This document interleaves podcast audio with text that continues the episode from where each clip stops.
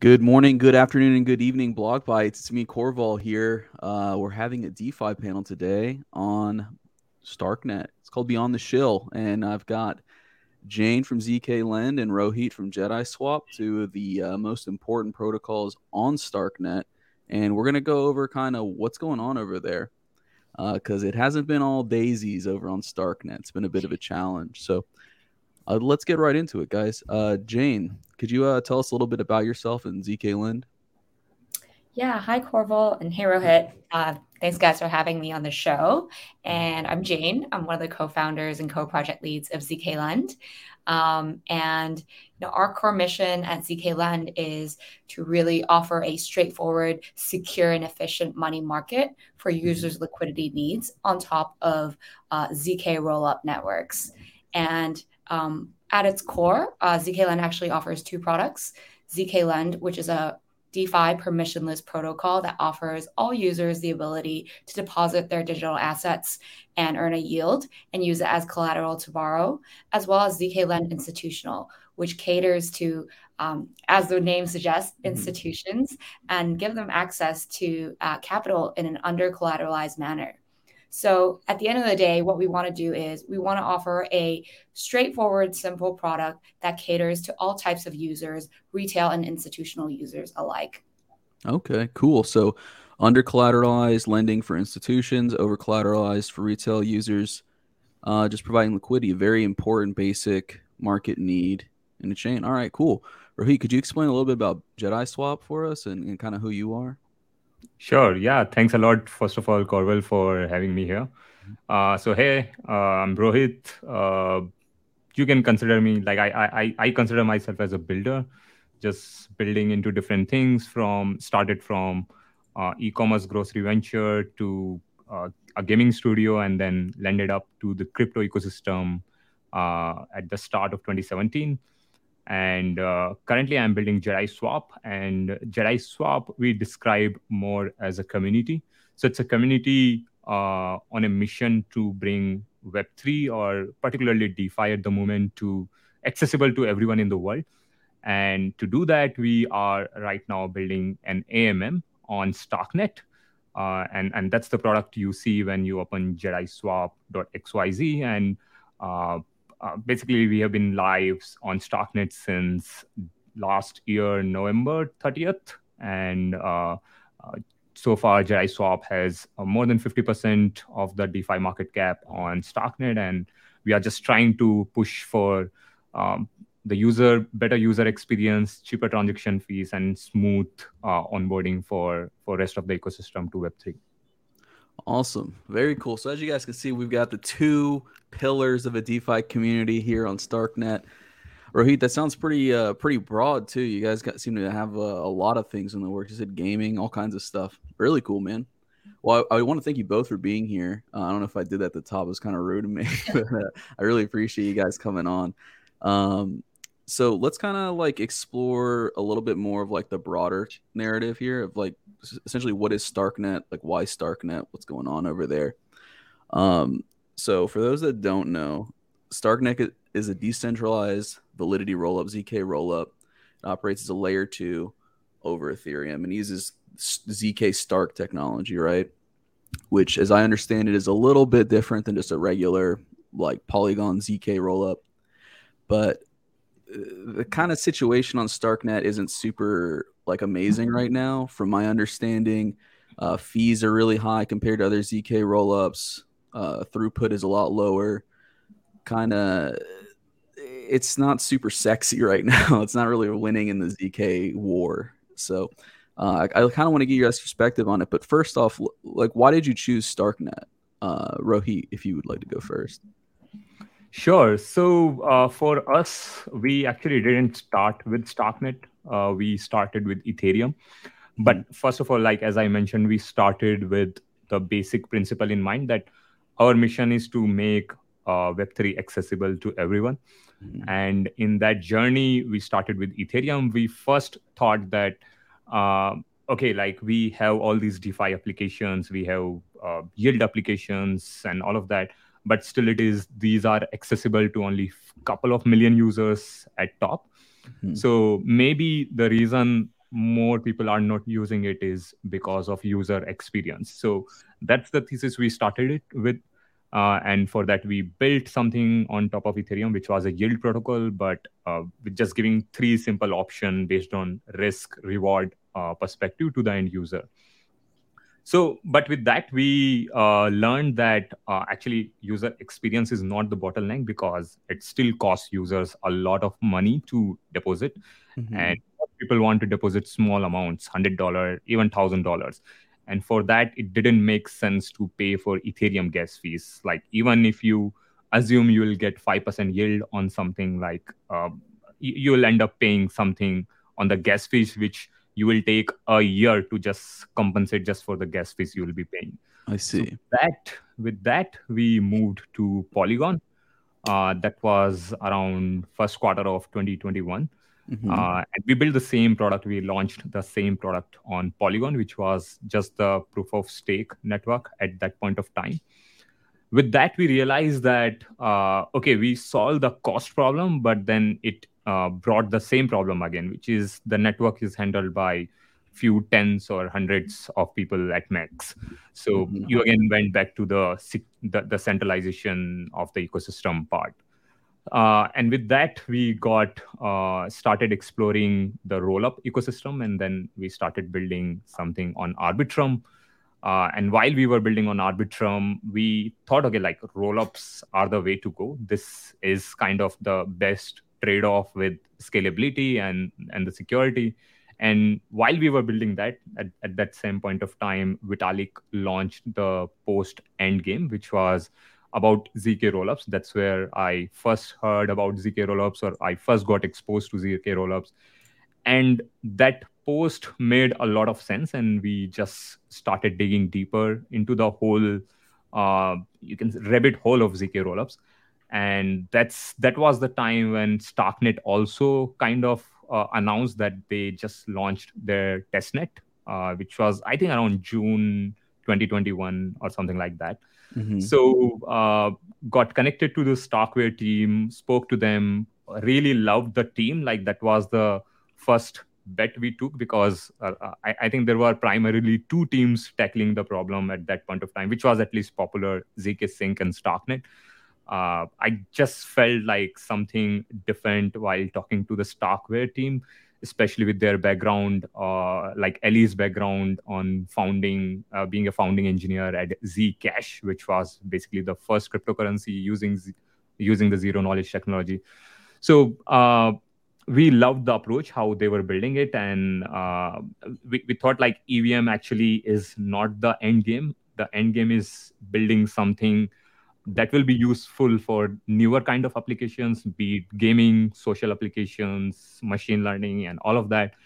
And we thought starkware was much more better placed in in in those perspective. And we realized like if, if somebody build keeping that in mind then the ecosystem overall will be much larger. And being a leading dApp for that ecosystem being a, a, a defi app for that ecosystem will be a better bet you will be able to onboard much more people compared mm-hmm. to if you build for evm and and that's how we took a bet on starknet. Okay. So if i'm understanding correctly you kind of went with starknet because you liked the team and you liked kind of the broad approach that you could take on starknet almost like uh, fertile ground kind of empty space kind of like you build whatever you like. And you went defi because it's kind of the best entryway uh, in this space at the moment, if I'm understanding Rohit. Cool. Yes. Cool. And Jane, you know, I got to know why did ZK Lend build Starknet? Uh, yeah, I mean, I think Rohit covered a lot of really great points. Um, mm-hmm. For us, we actually decided to build on Starknet at the very beginning. Um, mm-hmm. We we as a team got together at some point in 2021. Um, and having kind of read through Endgame by Vitalik, we knew that ZK rollups would be the future of Ethereum scaling. Mm-hmm. Um, I think I will caveat it with the fact that I think Vitalik said it would take a long time before ZK rollups would really, uh, technology would really be developed uh, to the point where users would be able to use it uh, seamlessly. And I think um, and I and I think that's still kind of true, right? If you look at kind of optimistic rollups and and their roadmap and, and a lot of the zk rollup networks, um, you know, it requires a lot of patience and potentially with StarkNet, even more patience. Yeah. But when we went into this whole ZK rollup um, narrative, we already knew that we would be building for the long term. It wouldn't be something where we would launch a product in a year. It might take two to three years. And we made the conscious, conscious decision to go for it. Um, I think specifically why StarkNet over other ZK rollup networks.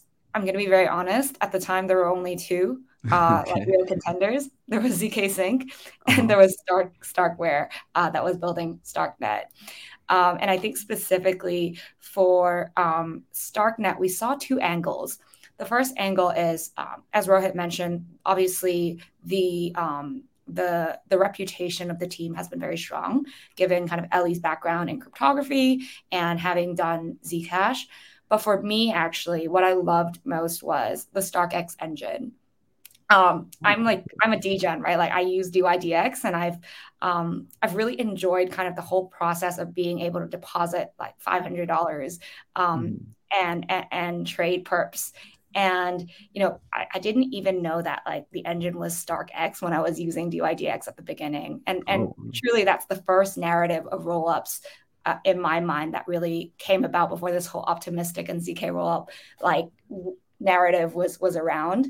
I actually was like a user of DYDX and I didn't even know I was taking advantage of ZK or Validity rollup technology. And I I saw I guess firsthand how powerful that is. Um, and seeing that like starknet is trying to flip the narrative a little bit so instead of using starkx and like working with different protocols to have kind of individual siloed scaling engines they were trying to bring a general composable network uh, where dapps would have to would, would be able to build, I guess, without customization or support from the Starkware team in a way that made it made StarkX extremely hard to scale. So for us, it mm. just it, it made sense. Um, and I will slip in another um, narrative, which is Starknet is written in Cairo. Um, mm-hmm. And I'm sure um, you guys have kind of heard that Cairo is not exactly the most friendly language, especially oh, yeah. Cairo. Um, and so I think in some ways, Cairo attracts a lot of um, tenacious builders, for lack of a better word. Mm-hmm. So builders were not deterred easily by challenges. And I think it's a very special class of developers, uh, people who want to like build games on chain, for example, or like people who, who want to learn a new language and actually like build libraries for it. And our CTO, John, is exactly one of those guys. Um, and so for him, he was like, you know what, this is hard it's I hate it, but like I love it because I'm going to be one of the first ones that gets really good at it. Um, so it's it's a little bit of a selfish reason, but I think mm. we really saw kind of our angle there um, and, and, a competitive advantage uh, because we know that we're going to be one of the faster teams to be able to deliver a lending protocol, and I think being first does pay. Oh yeah, fantastic. Okay, cool. So I'm seeing a little similarity here in that it seems like people that build on the Starknet like a little bit of that pioneering, uh, being able to be the first to build on Cairo, being able to have kind of like that open field, not a lot of competition on Starknet. But yeah, I, I didn't know that about DYDX, DYDX. Uh, the StarkX was built off of it. That's kind of cool. So also the fans of the tech. I feel like no one actually knows that until like people bring it up, and that's yeah. amazing. Yeah, that's awesome. All right, cool, man. I, I, mean, that's like that's a pretty strong case to build on there. I mean, you can't be kind of uh soft hearted. Can't be kind of like a weak though. like you're saying, you got to be brave enough to learn Cairo and committed enough. Um, but I mean, I guess that kind of touches on some of the issues I think that Starknet's facing in time in terms of like um uptake. Like it's it's kind of a barrier to entry, right? Like Cairo is difficult.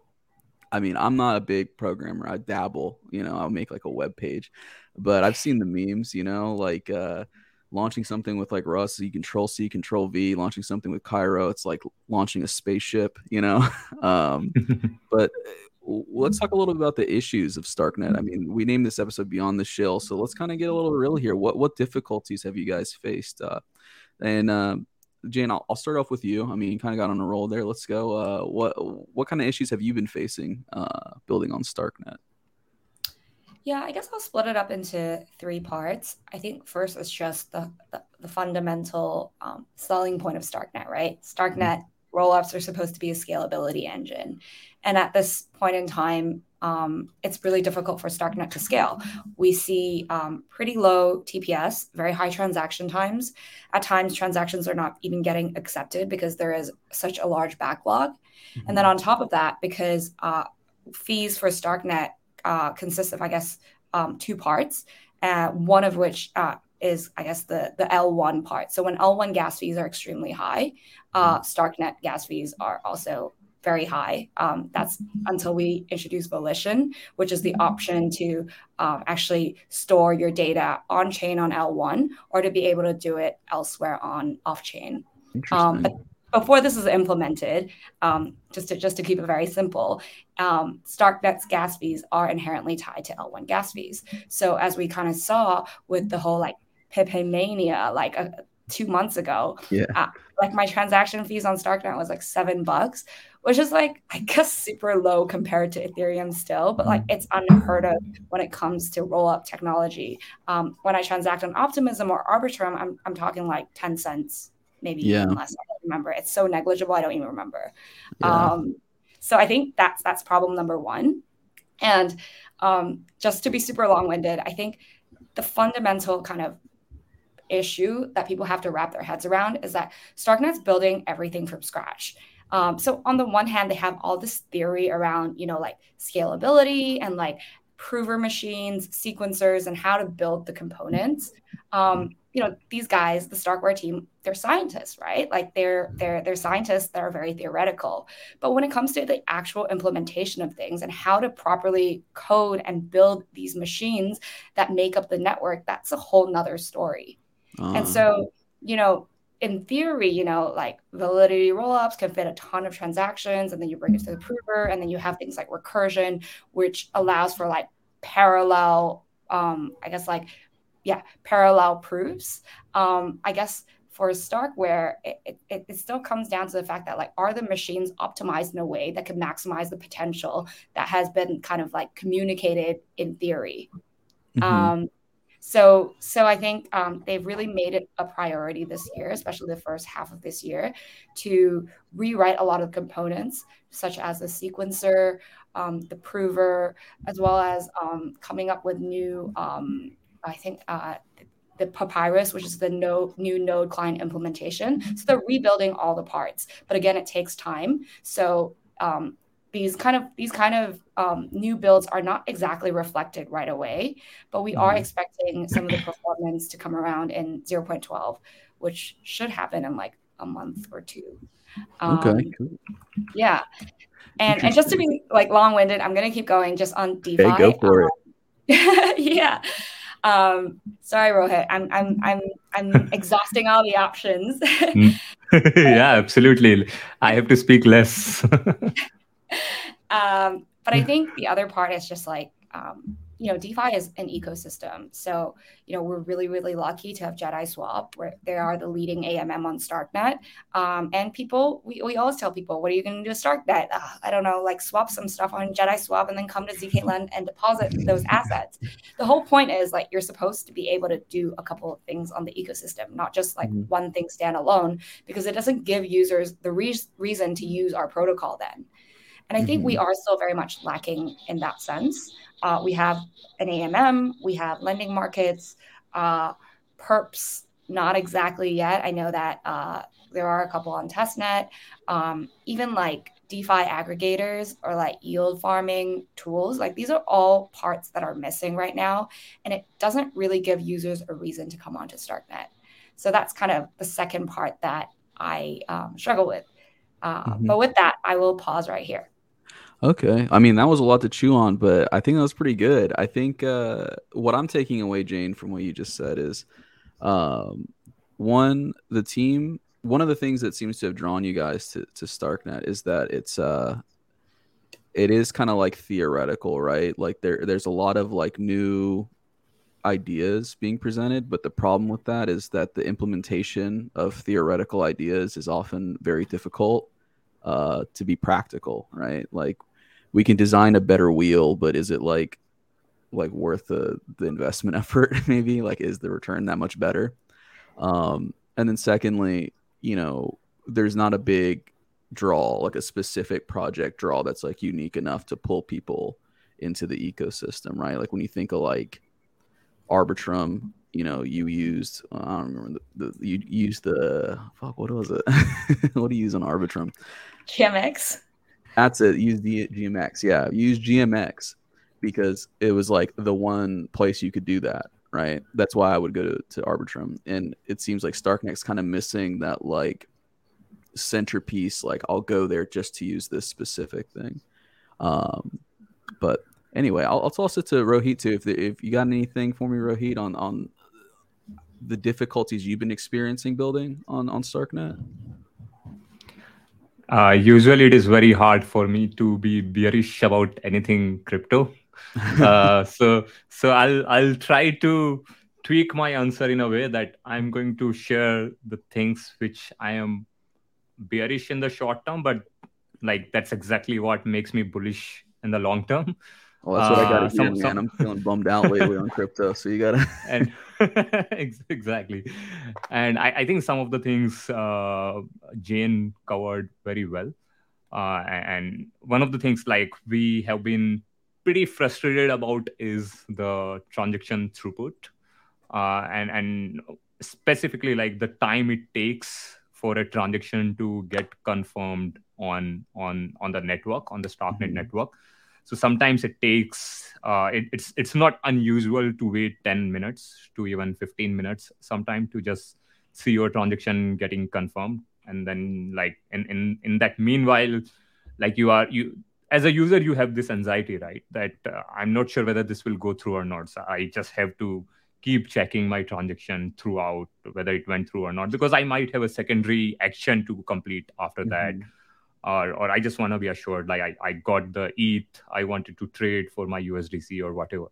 Oh yeah. Uh, so that has kind of uh, stopped us in growing much faster than compared to like how we have been growing, which is already faster by the way. Like I'm totally happy with that. Uh, but at the same time, what I'm bullish on is the uh, the 0.12 StarkNet, which is coming as Jen mentioned, uh, probably like in a month, mm-hmm. maybe two months max. So you cannot like rely on the timelines. Like it's it's hard to always commit on these timelines. But with that, uh, there is a potential for these transaction times to. There are no benchmarking numbers, but the expectation for it to come down to like a minute, maybe like seconds, some couple of seconds as well so that itself will bring the experience at such a level that user can actually use the network in in more utility way. Right now it's mm-hmm. it's more as jen mentioned like just do a swap maybe add liquidity to a lending protocol. But like things like that will enable more wider use cases. So that is, that is something like i'm really uh, bullish about. Uh, and mm-hmm. uh, the numbers i've seen looks promising. So like we are seeing numbers in the range of 100 TPS, uh, which will put StarkNet at the top. If, if you check L2Beat, that, that's what I track for mm-hmm. uh, tracking how much activity is going on any any of the network. So 100 Sorry, TPS is like use? Uh, L2Beat. Oh. Uh, I think they have the most amazing dashboard to track any activity related to L2, specifically uh, like how, how much is the TPS, what is the TVL, etc. Awesome. Uh, I use DeFi Llama, so I'm always interested in a new tool. I know the yeah. So L L2Beat is very specific to layer twos, so that's the that's the good mm-hmm. part, and they have a very interesting team as well, like bunch of geeks playing around with stuff. And I, I think they recently announced they are spin they are coming up with some new products, some new dashboards as well, which are going to give you even more insights into the roll up world.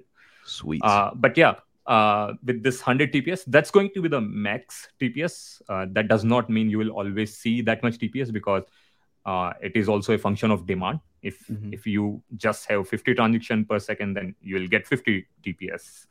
Uh, but the, that should increase the experience a bit more. The second thing, uh, which I have been bearish on in the short term, is the fees. Uh, again, Jen mentioned about this. Uh, but like uh, again, if you'll check on L2Beat, you will see the fees are really good today. Uh, it is costing 20 cents for a swap, which is not really bad, which is uh, comparable to to Arbitrum or Optimism.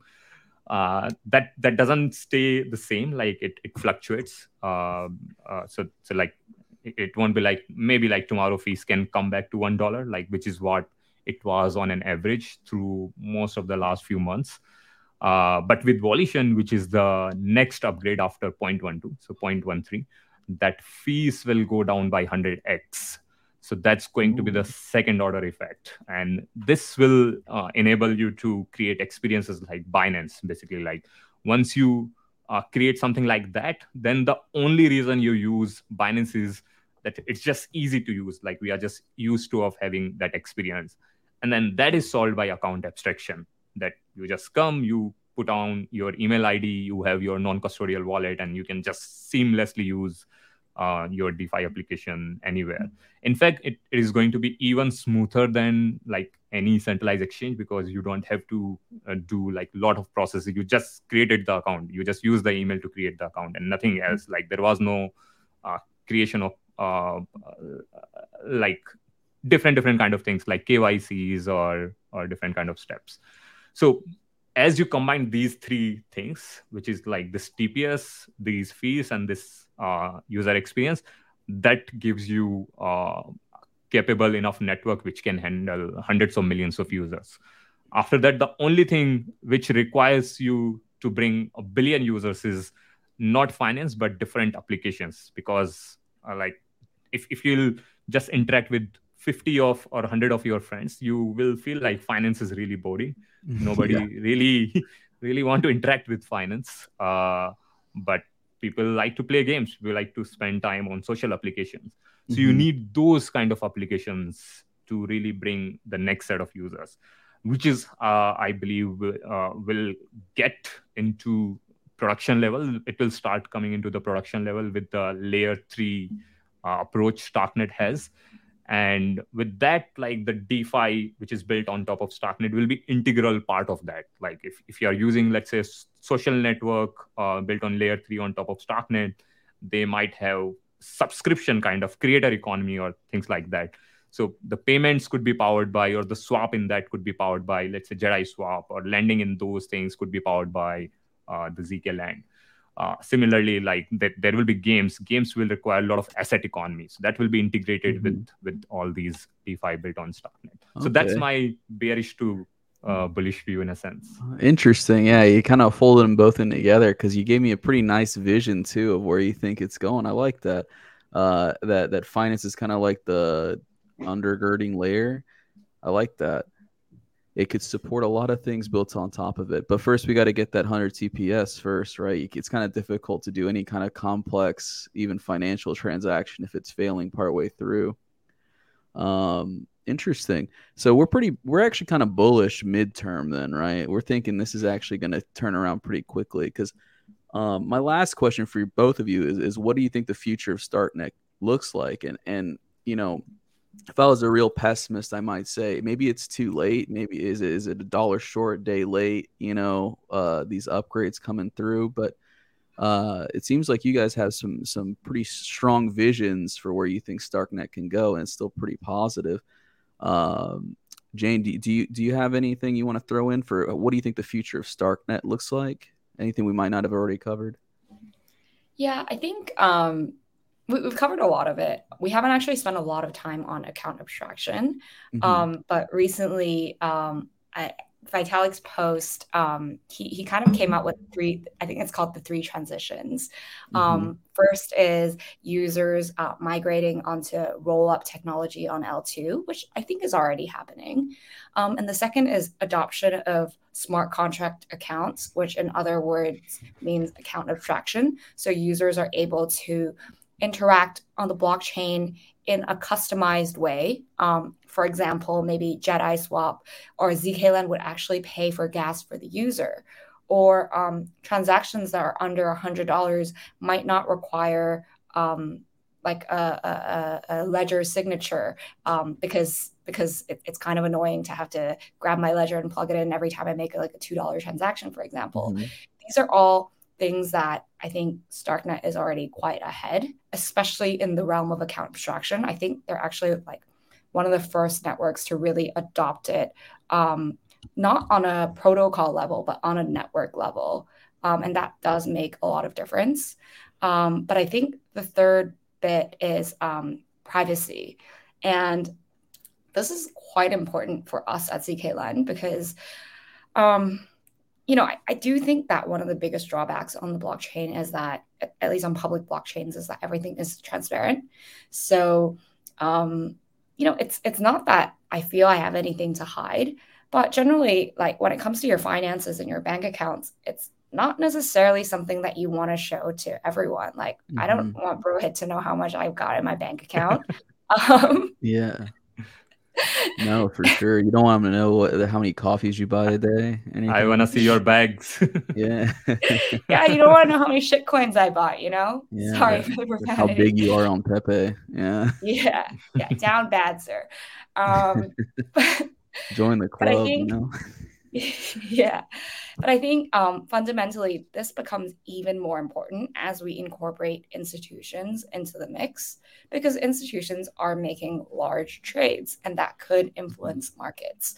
Um, and so I do think that if we were to incorporate institutional adoption, whether it's in lending markets or swapping or in any kind of form um, on a public blockchain, we do require uh, ZK technology to help kind of verify um, information, but not reveal exactly the information that is inside. And that's exactly what uh, ZK technology does. On the one hand, it provides scalability, which is what StarkNet mm-hmm. is doing.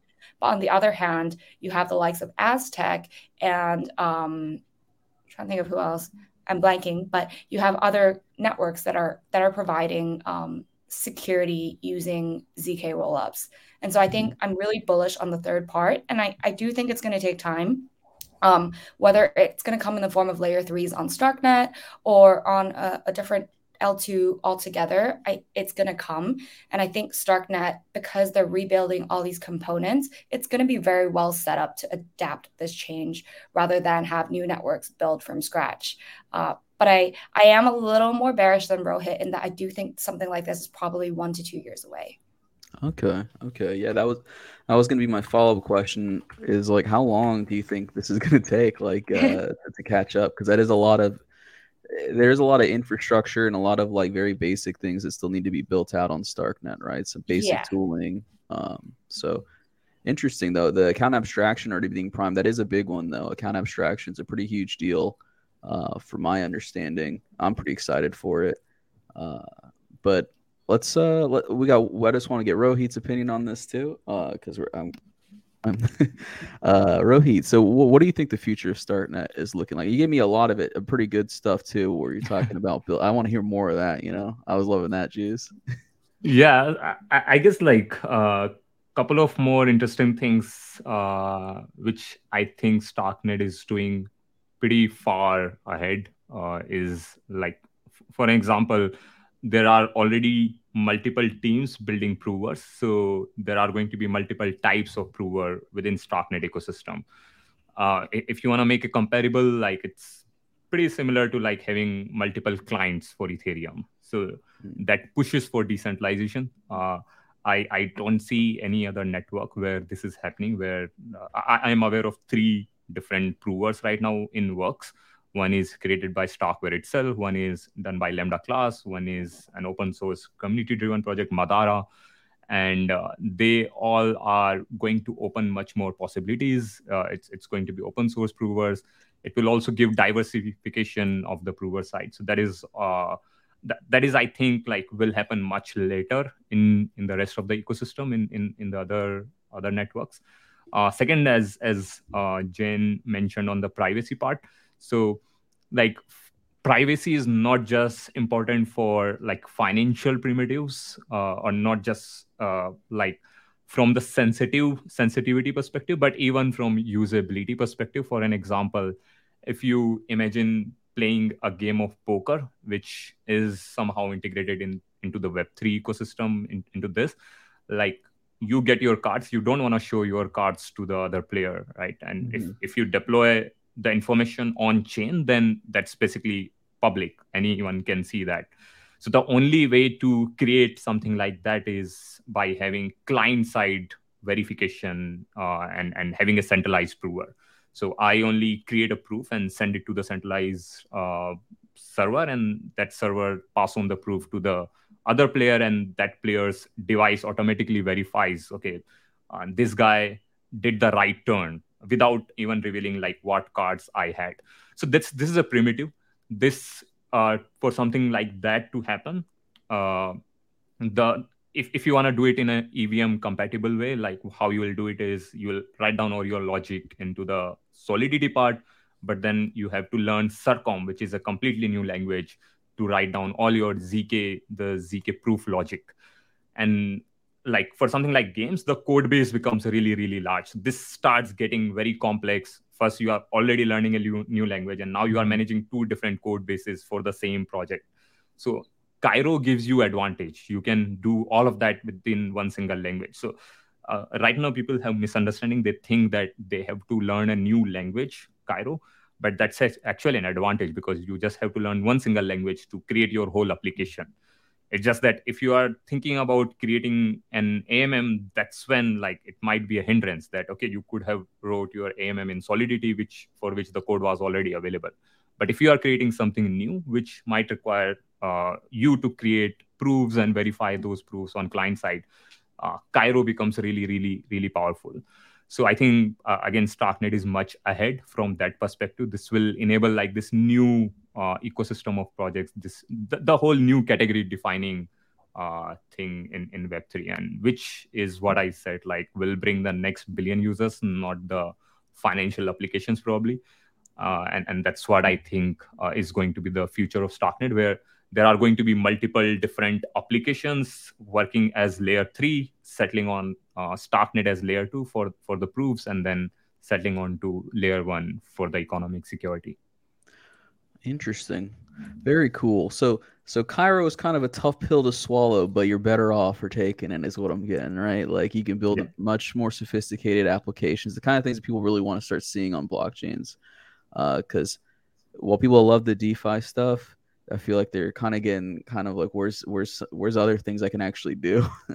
yeah, uh, where's some more games that are less Pokemon, maybe less Pokemon inspired games. Very cool. All right, guys. So I think we got a pretty good high level overview of Starknet. How you guys are feeling about Starknet?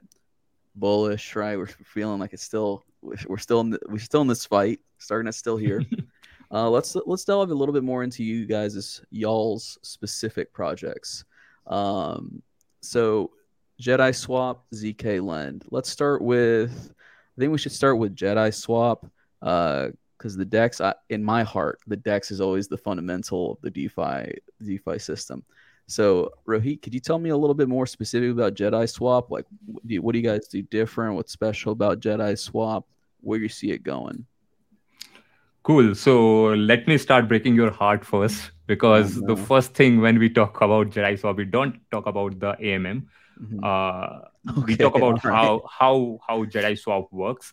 So the real innovation we are pushing towards is so in JediSwap there is no employee, there is no company. It's all run by a community. So it's a community-driven organization. It's a self-operating organization. So in a way, we are creating a new way of work, of organization framework where you can create a bottom-up work organization instead of a top-down where uh, so if, if you think about a company, it starts with four, three couple of friends coming together with an idea, getting some capital, uh, like seed capital, building prototype, raise more capital, and then eventually go out to the users uh, in in case of JediSwap, we started with okay, like let's start with the mission, like mission and values. This is what we are aligned with. We believe in transparency. We believe in fairness. We believe in equal access. So let's collect all people, uh, everyone like who believe in these values and who want to then bring Web three to the next billion people. So this help us bring this right set of minds uh, together in into a framework, and then we start coordinating. Okay, how do we achieve our mission, like the mission of reaching to a billion users? Uh, and that's how JediSwap actually started, as I shared. Like it started building a yield protocol on Ethereum and eventually led down to building an AMM on on Starknet. So from the product perspective, uh, it's it's an AMM. It's pretty similar to Uniswap today, and uh, we we are working on continuous improvement. There will be future versions of JediSwap which will have features like concentrated liquidity and uh, different dynamic fee tier pools, and like maybe even better at, at some point of time. Uh, and uh, yeah i mean like that that that's about it. Like um i guess like amm is pretty straightforward to understand. Yeah, yeah. Um, i'm kind of curious what you mean by community run though. So uh, kind of like a dao but but from the ground up like it wasn't originally like a in group that didn't decentralize. You guys just brought it together decentralized. I mean exactly. there, there had to be some kind of driving organizing force at the center of it though correct Yes. So, uh, like, you need leaders. That does mm-hmm. not mean you need to have a top down approach. So, leaders can be found within a set of group of people. Leaders are people basically who are just leading things. And you will find, like, even a crowd of 100, there will be five people who will take accountability, who will like lead other people, who will show the direction. Mm-hmm. So that those people organically show up in a community way when you are trying to achieve a mission. So that's how we find leaders. So there are leaders in, in JediSwap. You can call me one as well. And we have these mimetic terms, uh, which follows the Star Wars theme, like Padawans. It yeah. starts with Padawan. Anyone joins, they are a Padawan. And then they rank to uh, knights. So like we use this okay the midi chlorian yeah. count is high for you and how you define midi chlorian count is like you actually truly believe in transparency. You are you are trying to build in public uh, you are pushing the boundaries and then you become a master if you are also teaching these these ethos these values to other community members. So that's that's the kind of setup we have. So it's it's like from padawan to a journey of becoming a master and not everyone has to be a master. You can be pretty happy with however you want to contribute be it 5 minutes of your time in a month or 50 hours in a month that's kind of awesome so you guys have like a jedi council Yes. okay, cool. Rohit, sorry to jump in. Can you remind us of your title again? Uh, yeah, it's it's we call it Grandmaster, but Ooh. again, like it's it's just it's just a meme. it's just because Holy like, cow, dude! I've never been on a call with a Grandmaster. That's pretty cool. I'm, I'm sure someday uh, Grandmaster will retire, and there will be some other Grandmaster. No way, man. There's only one, dude. Uh, so yeah, I did see that there's a SithSwap on uh on on. Um, Starknet too is and and you guys have pretty much defeated them uh from what I could tell. Uh but that's pretty cool. Are they are they the malcontents from from JediSwap, the one that's founded SithSwap, or is it just a some uh sincerely a little fun? Yeah, I, I, I'm I'm sure like they are on the same side. They are also on the Stark side. so yeah, all right, cool. We cool. are all playing for the same thing. Uh, we just we just think like when you make people part of the building, mm-hmm. that's when probably you can build the best web3 products and that's how probably you can also onboard the people in the best way because uh, onboarding people to web3 is not just about using a defi application it's also about knowing these things like why it matters like you are using something which is not controlled by a institution or a centralized entity or a government it, it's decentralized so when you build with with the community like you end up uh, learning these things and as a result you are able to help others also learn these things. So we think like we are able to best create our impact in this way. Okay, awesome. Really cool. And uh, just a quick refresher, just so we can make sure that we we tag it really well. What kind of things can we look forward to as we see uh, maybe point one two roll out? Um, so that those 100 TPS. So we're going to see some more sophisticated building out of JediSwap, some more complex things built on top. Yeah. So uh, from JediSwap's on roadmap perspective, the the next milestone is migrating our code base to Cairo one. Mm-hmm. Uh, so that will. Uh, I'm, I'm not sure how much it will save in terms of gas cost, uh, but like technically, probably it, it should save in terms of gas cost. But eventually, like it will lead us to have a smooth experience with the overall Starknet ecosystem because everyone will be moving to Cairo one. Uh, our next milestone will be JediSwap uh, version 2 which so JediSwap uh, migration to cairo 1 we are looking within one month uh, JediSwap version 2, which will enable concentrated liquidity, dynamic fees, and all of these advanced features that we are looking anywhere from two to three months from today, depending on how uh, Cairo 1 upgrade itself comes out because the, the Cairo 1 upgrades are still coming out. There are still syntax changes, etc. And with that, we will start seeing more primitives coming on top of it as well. There are already more than 25 to 30 plus teams building on top of JediSwap, different different kind of primitives, uh, including yield aggregators or like AMM aggregators or creating tranching based uh, uh, tools, etc. Okay, cool, cool. And so that's on the DeFi side, and on the on the community side, we are also working on creating these tools. So ultimately, we want to publish these organization framework we are creating for other communities to adopt as well, and creating tools to make uh, make this coordination easy because obviously there is no tooling for something like that you mm-hmm. for an example you have slack uh, if, if you are running as a company here you have discord but discord was not designed in a way for an organization mm-hmm. uh, so there are like missing pieces similarly like uh, you have this whole financial ecosystem how you pay salaries to the employees etc so we are trying to work out ways using which you can like anyone can work for any amount of hours they want and they can pick their own salaries. So we are building primitives for things like that as well. Okay really cool. So one thing i didn't hear though is games. Uh, any games on the horizon what's the first game man I, I i think there are much smarter teams uh okay. building for games in starknet like shout out to uh, realms and uh, dojo engine uh, dope wars uh, and briq all these guys are doing amazing things Okay, really cool. Thanks, Rohit. I appreciate it, man. Uh, lots of interesting things coming. It sounds like the CLMM is going to be pretty big. That seems to be the hot narrative for probably the next couple months. Um, but yeah, let's hop over to zkLend. Jane, could you tell me a little bit more about specifically zkLend and what we can look forward to there?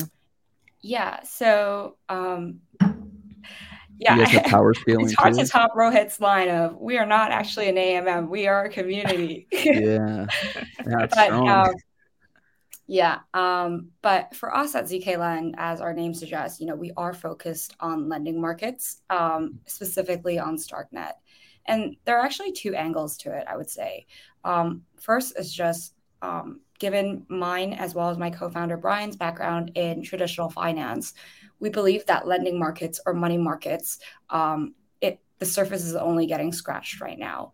If you look at traditional lending protocols like Aave, Compound, and even zkLend, we are offering um, variable interest rates at a variable term. So users are able to withdraw their funds or deposit and borrow whatever they want to. Mm-hmm. And while in theory, this actually works great, um, there are a lot of traditional instruments in traditional finance that have not been brought over onto DeFi yet. Um, and what I mean by this is um, fixed term loans, under collateralized loans. These are all huge markets. In fact, um, I, I, would argue they're on par with money markets um, that have not been explored. So mm-hmm. um, I think on the one hand, we are offering both uh, retail and institutional solutions, the types of products that we are planning to offer will expand infinitely. Um, and so I think Ooh. as Lend, you know, we could we could expand um, horizontally or we could expand vertically across the realms of DeFi. But what's really close to my heart is um, lending markets in general. And I, I just don't think they're optimized in the world of DeFi right now. Yeah. Yeah. Definitely not. Uh, that risk free a risk free rate um being brought on chain in some way would be huge for sure. Yeah. yeah. Any kind yeah. of uh, stable yield would be amazing. Are you planning on tapping into like because it seems like the LSDs are kind of like the gateway people are using to try and develop that. Are you guys gonna tap into that in some way? Yeah, I mean, I know the staked ETH narrative around uh, using it as collateral or using staked ETH. Um, I saw like what's happening with EigenLayer, the whole restaking program. Obviously, the whole narrative around LSDs is super hot right now. Mm-hmm. Um, for us on Starknet, um, I think I think down the line we definitely are very interested in supporting staked ETH. Um, but right now it's it's a question of what's actually being used within the Starknet ecosystem. And I, I keep going back to that because um, it's all about use cases. It's not just about depositing funds on zkLend. If they plan to borrow, um, they need to use these funds somewhere. Yeah. And so I think as the narrative or as the use cases for DeFi on StarkNet develop, that's when we really can support um, additional assets and products that we are thinking of um, incorporating or it's actually already on the roadmap include things like TVL locking. So users mm-hmm. would be able to lock their um, capital for a set amount of time, and they would be able to get boosted returns, uh, boosted yield in return. And that's really important because having predictability on our ca- uh, on your capital is um, is is important for any lending protocol, so that we know there's enough liquidity at all times. Mm-hmm. But the second part of it is um, we are also planning to implement something called isolated markets. And in isolated markets, we want to support ecosystem tokens like I don't know, the JediSwap token down the line or the Starknet token down the line. We want to offer composability to our users so that they can deposit these tokens and borrow something else. Um, but again, these are um, these are things that um, do require um, a bit more development within the network before we're able to proceed. And so that's part of growing alongside StarkNet. Um, we're not able to jump the gun um, mm-hmm. because we do need to rewrite all our code base in Cairo 1, as all protocols do at this point in time. Um, but once that kind of big barrier is is is kind of through, um, that's when we can really start adding new features and inviting new protocols to build on top of us. Very cool. Interesting. All right. So, yeah. So again, that that Cairo barrier comes up again, but it is kind of also the advantage. It seems like a double edged sword here. Um, I'm kind of curious. It just occurred to me in this conversation. This isn't on our, our, our plan thing or anything, but I was curious uh, when you're talking about um, under collateralized lending. So under collateralized retail lending, um, the dreaded credit score is an important part of that, right? Because it's how you assess the risk of, of the loan that you're issuing. Do you think that account abstraction would help facilitate that in some way? Or is that even like a feasible possibility? Uh, I mean, you brought it up, so I'm assuming you think it's it's possible to build it on the blockchain. But I, am kind of curious as to how you think we could get there, because there's a lot of conflicting, uh, I guess, blockchain ethos with the idea as well of having like a, you know, credit score tied to your wallet. Yeah, um, I think account abstraction could be a part of it, but I think the most obvious use case is on actually ZK uh, privacy solutions. So mm-hmm. privacy solutions could involve, um, you know, giving privacy to your transactions, right? So no one knows actually how much you're buying or how much you're selling and things like that. But privacy can also come in the form of identity, and what that means is um, if I have a ZK identity badge um, that I that I've um, that I have in my wallet, um, this could mean that I've gone through a verification process to show that I'm a legitimate person. Um, mm-hmm. I'm not mm-hmm. laundering funds, and yeah. I'm verifying this information without giving away this information to the protocol that I'm interacting with. So I think the privacy part is probably a little bit more relevant when it comes to under collateralized lending. But that's not to say account abstraction can't also be the case because um, it, it really opens up a world of possibilities. I know we talked about uh, subsidized fees, we talk about social recovery, but with account abstraction, you can basically configure your wallet however you want. Um, and this might be a little bit far fetched, but who knows? I might be able to link my wallet, like my, let's just say, like sub wallet with a main wallet that has mm-hmm. a bunch of other funds. And so, if let's just say I were to default on a loan that is under collateralized, um, maybe my wallet was programmed in a way that allows um, for confiscation of certain funds elsewhere. Um, yeah. So I, I, think the realm of account abstraction is is humongous, um, mm-hmm. but it, it's a question of when we see these use cases getting implemented. Yeah, I think that's a fair point. That I kind of like lumped in the private in my own mind. I'd kind of paired privacy with account abstraction the same way, but that it's kind of unsavory, but yeah, that kind of confiscation of, of funds is, is is necessary for some kind of risk mitigation in lending. But yeah, I mean th- that's definitely something I've always been fascinated about um, because it's kind of like for me, this is, I'm getting very off track here, very philosophical, not quite tied directly to Starknet, but a big problem with the blockchain is kind of how abstracted it is from a lot of direct value interaction in the real world. But the implementation of those kinds of under collateralized loans really opens the door for a lot of people in terms of ways they can leverage blockchain tech to to conduct their daily lives. You know, if I could buy my car, you know, with a loan I got off of, of zkLend, that'd be kind of big, right? um, but yeah, okay, cool. I mean, we're, we're kind of at the hour mark here. Um, I don't think we have any questions in the chat. I think most people are driving on their way to work right now, at least in my time zone. But um, do you guys have anything else you'd like to kind of cover or plug or anything else you're really looking forward to on StarkNet before we kind of wrap this up? Uh, throw it to you, Rohit. Give you a chance. Yeah, sure. Like the only thing I will say is uh, just explore Starknet. Starknet is strange. Uh, mm-hmm. you'll know the meaning of this line when you will explore the Starknet, uh, but you'll have fun. Uh, it's as as Jane mentioned in the starting of the uh, of the session. Like uh, Starknet has been able to attract this very different kind of builders or people who who like to push things beyond like where it is today and that's that's because of multiple reasons like uh, it's because of cairo for an example it, it attracts the devs who don't know what they are getting into but they want to play around and they want to push the boundaries of it. And as a result they end up attracting even more different kind of people maybe non-programmers who do things in a different kind of way who who wanna who understand the the core philosophies of why like at the end of the day we are doing this and are ready to push uh, the boundaries to achieve all, all, all, those mission and, and and the goal of all web 3 fantastic any any closing remarks from you jane anything else you want to plug or or put in people's minds before we sign off yeah i just want to plug 0.12 um, okay. i think right now there's um there are like i'm not gonna lie there are definitely frustrations around users on the network um, and I think the, the key message here is just uh, patience. Obviously, StarkNet is not built for the short term. Um, the team has a very long time horizon that comes along with it. Um, and I think 0.12 will really be able to illustrate some of the impact or some of the potential that the Starkware team has been talking around about all along. Um, and hopefully, this will bring about kind of an explosion of new protocols coming on and user activity across the board.